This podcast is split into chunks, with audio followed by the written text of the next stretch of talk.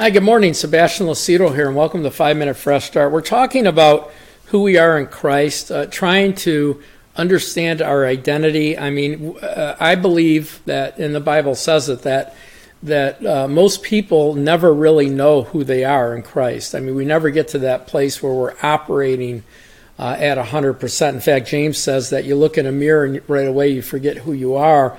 And once we know our identity in Christ, it gives us confidence that we understand God's commitment to us. We understand all the authority we have no matter what's going on around us. Today I'm in Ephesians chapter 2 and verse 4. It says, But God, who is rich in mercy, for his great love wherewith he loved us, even when we were dead in trespasses and sin, made us alive together with Christ. By grace you have been saved. And so, right out of the gate, we see that God is rich in mercy. He has great love for us. He, uh, and even when we were dead, in other words, a dead person can't revive himself. There's no way for someone that's dead uh, to revive themselves spiritually or physically. Uh, right? And so, but God proactively, because of love, because of mercy, because of grace, made us alive together with Christ. That word with Christ is a connection word, it's a covenant word. In Him, by Him, with Him, through Him, in Christ, in, in Jesus' name. Those are all covenant words which means we're in a contract with God, and has, past tense, raised us up together uh, and made us sit together in heavenly places in, there it is, covenant term, Christ Jesus, that in ages to come he might show the exceeding richness of his grace and his kindness toward us in Christ Jesus. For by grace you have been saved through faith, that not of yourselves, it's a gift of God, not of works, lest any man should boast. And here's here's the thing: we have to you have to understand that we're seated with Christ. We're spiritually we're so changed that our, we're righteous, and the Holy Spirit lives in us. We're seated in Christ above all principalities and powers and dominions and mights, and yet we live a life uh, where we're where we're fighting them uh, at a level where we don't understand that they have to obey us. And, and we, we have to learn who we are so that we can take advantage of these things. I mean, when you look at it, He made us alive together with Christ, He made us sit together, and have, Jesus is seated at the right hand of God. Our covenant mediator is at the right hand of God. We have access to God. We can come before God. And, and so it's all we need. We're saved, for by grace we've been saved. So God's unmerited favor but our faith brings us that grace and brings us that relationship.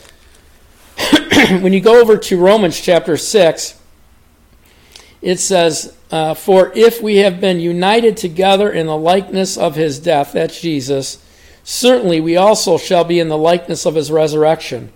Knowing this, that our old man, the old way of living, the old identity is gone, was crucified with him, and the body of sin was done away with, that we should no longer be a slave of sin. In other words, we shouldn't live as a slave of sin. We have authority over it. For he who died has been freed from sin.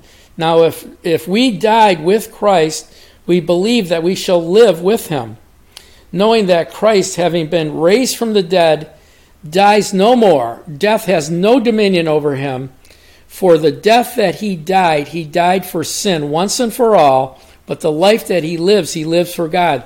Likewise, you and I ought to reckon ourselves to be dead to sin, but alive to God in Christ Jesus. And we should live for him, right? Amen? We should live the life that he's given us to live.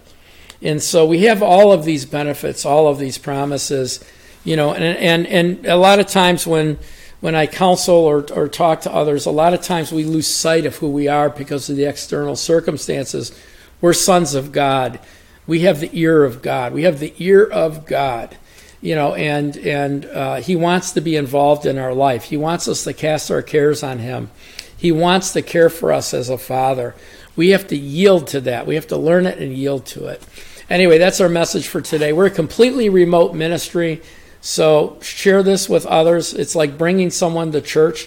Even if one person joins us, if one person gets saved, it's it's a it's a it's a grand slam, right? It's all worth it. Uh, also, we have a website, watchersoftruth.com. That's watchersoftruth.com. You can donate, become a partner with us, help us in our effort to teach the uncompromised Word of God. And then also, there's all kinds of study material there for you. It's all free. All you have to do is register as a member, a free member. You don't have to be a partner to get our material. We give it away. We, will give you workbooks, we'll give you DVDs, we'll give you whatever you want. It's all free. Our partners pay for it. So, watchersthetruth.com. God bless you and have a great day. And I'll